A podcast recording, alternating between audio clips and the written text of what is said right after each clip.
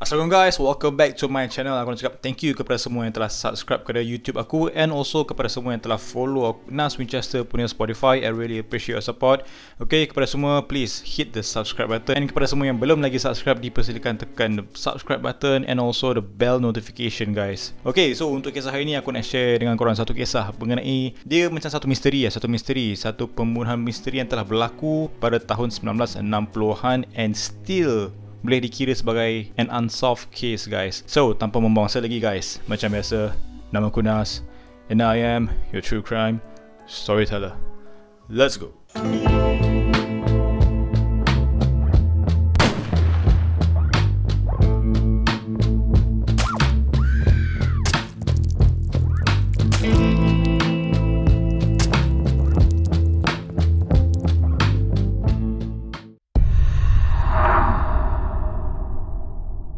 Pada 23 Jun tahun 1965, pihak polis Houston, Texas telah menerima satu panggilan daripada seorang lelaki yang bernama Marvin Martin yang telah mendakwa bahawa ibu dan bapa saudaranya telah gagal untuk dihubungi selama beberapa hari guys. Jadi, berdasarkan maklumat yang telah diberikan tu, pihak polis tanpa membuang masa guys untuk pergi ke rumah ibu bapa saudara si pengadu tu.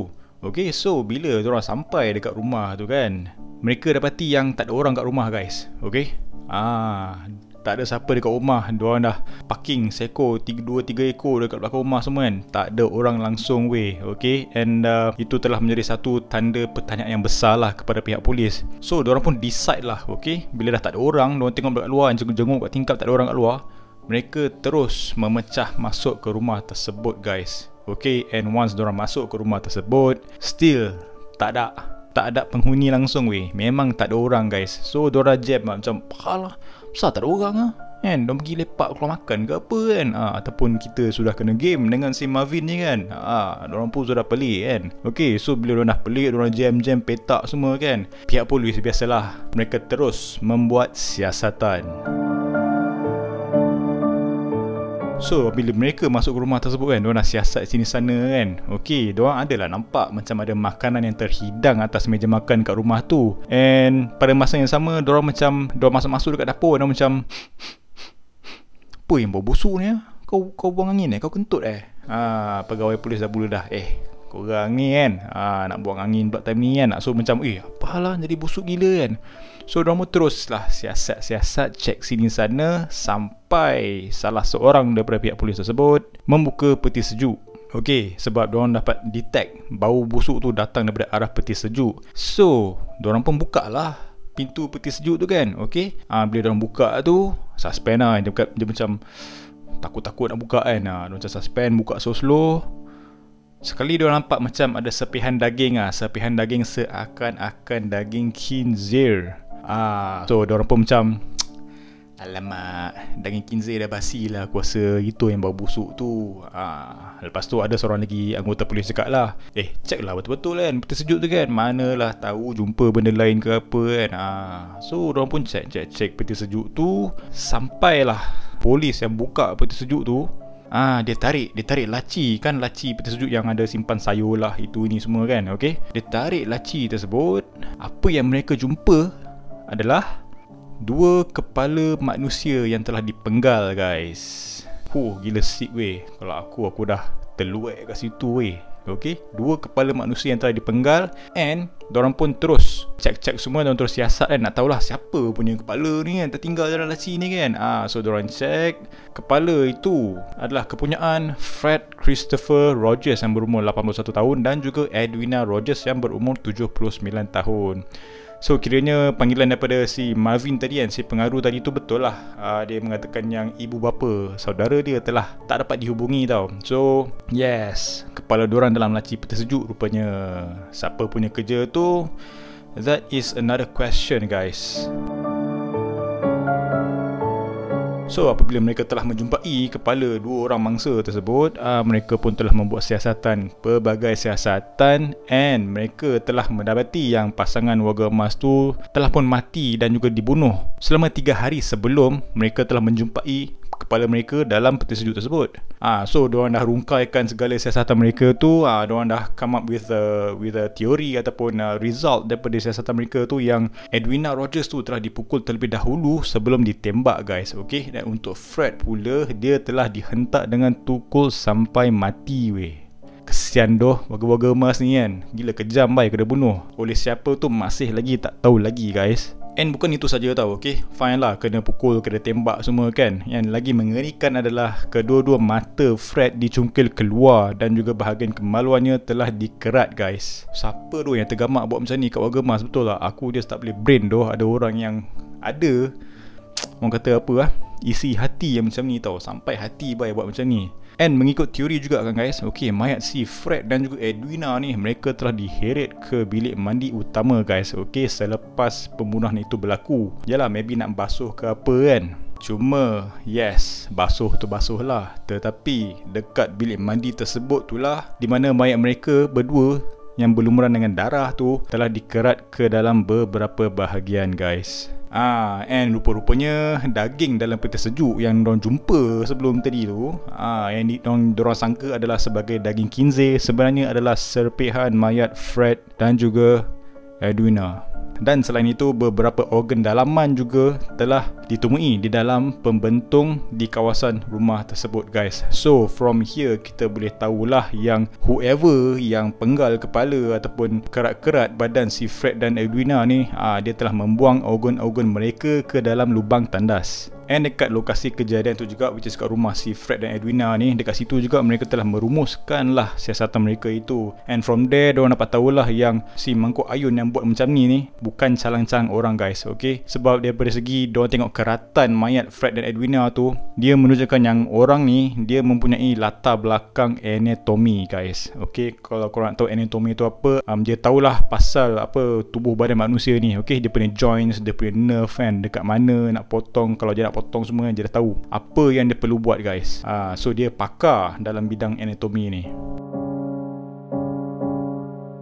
And selepas segala siasatan yang telah dilakukan, mereka pun pihak polis pun ter- terus membuat operasi untuk mencari siapakah suspek utama tentang pembunuhan ini. And from here, mereka dapat mengesan satu-satunya suspek yang disyaki atas pembunuhan Fred dan juga Edwina ni adalah anak mereka sendiri yang bernama Charles Frederick Rogers yang berumur 43 tahun. Okey lah berkenaan si Charles uh, Rogers ni kan. Okey dia ni dia adalah seorang lelaki yang dia mempunyai satu uh, kebolehan lah. Okey dia ni fasih berbahasa tujuh bahasa asing guys. And dia ni juga mempunyai ijazah dalam bidang fizik nuklear lain macam lah dia punya qualification mamat ni kan. Okay and um, untuk kejaya dia pula si Charles ni dia pernah berkhidmat sebagai juru terbang dan juga anggota risikan pasukan tentera laut Amerika Syarikat. And selepas dia telah tamat dia punya perkhidmatan bersama tentera Amerika Syarikat ni uh, Charles ni dia telah berkerjaya sebagai seorang ahli seismologi untuk syarikat minyak Shell selama 9 tahun sebelum akhirnya berhenti bekerja guys. And ini juga telah dilaporkan uh, pernah menyertai agensi Civil Air Patrol di mana dia telah berkenalan dengan seorang lelaki yang bernama David Ferry iaitu individu yang didakwa terlibat melakukan konspirasi pembunuhan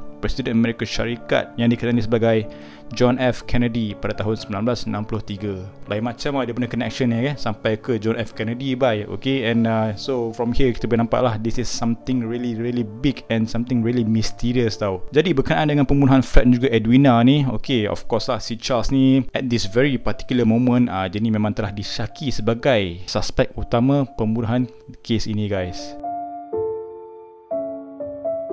Jadi operasi pemburuannya itu telah dijalankan oleh pihak berkuasa secara besar-besaran guys. Sebab diorang ni memang nak cari sampai boleh dapat si Charles ni tau. Sebab apa yang telah dilakukan tu teramatlah tidak boleh diterima guys. Okay cuma malangnya lah okay Diorang punya hard work, diorang punya effort tu tidak membuahkan sebarang hasil guys. And um, satu lagi benda lah yang uh, aku nak bagi tahu lah okay Mengenai um, Charles ni kan. Tidak ramai tahu guys tentang kewujudan Charles sebagai anak kepada Fred dan juga Edwina. And And adalah kabar angin yang mengatakan yang si Charles ni dia dia kerap berkomunikasi dengan ibu bapanya menggunakan nota bertulis ataupun menghantar surat lah biasalah time tu kan uh, banyak pakai um, menghantar surat untuk berkomunikasi. Untuk Charles ni pula kan dia dia selalu kalau dia nak pergi kerja ke apa kan dia selalu keluar rumah sebelum waktu subuh and pulang ke rumah pada waktu tengah-tengah malam guys. Jadi kan from here kan apa sebenarnya telah dilakukan oleh Charles tu dia menjadi satu persoalan yang besar guys. Okay apa motif dia? Betul tak?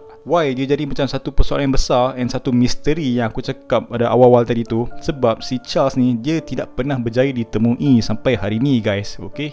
And uh, ada juga kabar angin yang telah mengatakan dia ni telah diisytiharkan telah meninggal dunia pada tahun 1975 but itu pun tak boleh dikonfirmkan lagi guys. Okay it is still a mysterious thing that happen sampai sekarang tak ada siapa boleh bagi jawapan And uh, cuma ada satu lagi persoalan, okay? Betul ke Charles ni dia yang membunuh ibu bapa dia? Ah, itu ke. sebab tak tahu mereka pun uh, sebab pihak polis pun tak tahu tak ada bukti yang tak ada bukti yang kukuh yang boleh menunjukkan si Charles Rogers ni adalah pembunuh ibu bapanya. And okay lah bagi aku kan Cerita ni It is something very interesting lah Aku boleh kata eh. Sebab yes Fred dengan Edwina dibunuh secara kejam And then pihak polis telah menyiasat And telah syak Charles Rogers ni sebagai suspek utama mereka. Tetapi terdapat beberapa teori lah Mengenai si Charles Rogers ni terdapat dua teori yang aku dapat jumpa lah based on aku punya research okay? And yang pertama adalah pada tahun 1992 John R. Craig dan juga Philip Rogers telah menulis sebuah buku tentang Charles yang berjudul The Man of the Grassy Knoll okay? So dekat buku ni kan dekat buku ni apa yang telah ditulis is mereka mengemukakan teori bahawa Charles ni sebenarnya dia adalah seorang agensi CIA dari tahun 1950 hingga 1980-an and dia ni pun dia turut disyaki sebagai salah seorang suspek yang terlibat dalam insiden tembakan Presiden John F. Kennedy dan juga pernah melakukan penyamaran sebagai Lee Harvey Oswald di Mexico City. Ha, so kalau macam pelik siapa pula Lee Oswald ni kan? Okey, Lee Harvey Oswald ni kan dia adalah seorang bekas penembak tepat ataupun sniper Corps Marine yang telah menembak mati Presiden John F. Kennedy dan dalam buku tersebut juga telah mengatakan yang Charles ni dia dipercayai telah meninggal dunia di Guatemala akibat sakit tua. And berbaliklah kepada pembunuhan si Fred dan juga Edwina ni Charles dia terpaksa membunuh mereka berdua selepas rahsianya sebagai ejen CIA telah pun terbongkar. Cuma benda ni kan all this theory dan yang dalam buku ni dia segala teori lah. And then uh, ia juga telah di, diterima kritikan yang amat amat orang kata apa yang amat banyak atau daripada oleh orang ramai tau. Sebab mereka tengok teori tu sebagai macam tak berapa nak berasas lah orang kata. Okay? So benda tu is not a is not a is not a firm punya teori lah orang kata. Okay untuk teori nombor dua pula. Pada tahun 1997 pasang suami isteri yang bernama Hugh dan juga Martha yang juga merupakan penulis untuk buku The Icebox Murders telah menolak teori Charles ni sebagai ejen CIA guys. Ah dia tak percaya. Cak Mamat ni bukan ejen CIA lah. Tak ada lah tak ada gaya. Ah, aku rasa lah macam tu lah kan? Ah, tak tahulah. Tapi dia memang tolak keras-keras sebab yang Charles ni adalah seorang ejen CIA tetapi sebaliknya mereka telah mendakwa Charles adalah mangsa penderaan oleh Fred dan juga Edwina sejak kecil lagi guys. Ok so apa yang telah terjadi? Harta milik Charles juga telah dirampas oleh ibu bapanya untuk kepentingan mereka sendiri. And Fred ni juga dia diyakini sebagai seorang buki perjudian guys. So, pembunuhan Fred dan juga Edwina ni telah dirancang oleh Charles untuk bertahun-tahun guys. So, apa yang nak dikatakan dalam buku ni adalah Charles ni dia telah menyimpan sifat dendam terhadap ibu bapanya. So selepas dia telah membunuh ibu bapanya, dia pun terus melarikan diri guys dengan bantuan rakan yang dikenali sewaktu bekerja di syarikat minyak tersebut. And yet again guys, teori ni is just a theory dan teori nombor 2 ni juga telah menerima kritikan yang hangat oleh orang ramai guys. So ini adalah satu kisah yang agak menarik Very interesting guys Sebab dia masih misteri guys sampai sekarang Siapakah Charles Frederick Rogers ni?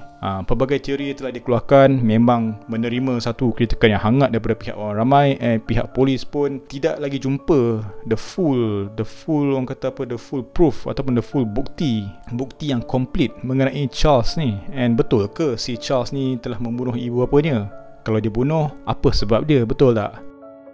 Jadi sampai sini saja aku boleh share dengan korang mengenai Charles Frederick Rogers ataupun kisah ini dia dia telah diberikan nama sebagai The Icebox Murders. Okay, and aku harap korang enjoy dengan kisah aku share hari ini. Thank you so much sebab tengok video aku berawal sampai habis. Minta maaf atas segala kekurangan. Don't forget to hit the subscribe button and follow Nas Winchester punya podcast on Spotify guys. Thank you guys again for your support. I will see you in the next video. As always guys, never stop creating. Always do what you love. Tak payah fikir apa orang kata. Yang penting korang happy and yang lagi penting is korang stay safe, stay healthy. Take care guys. Assalamualaikum. Bye bye.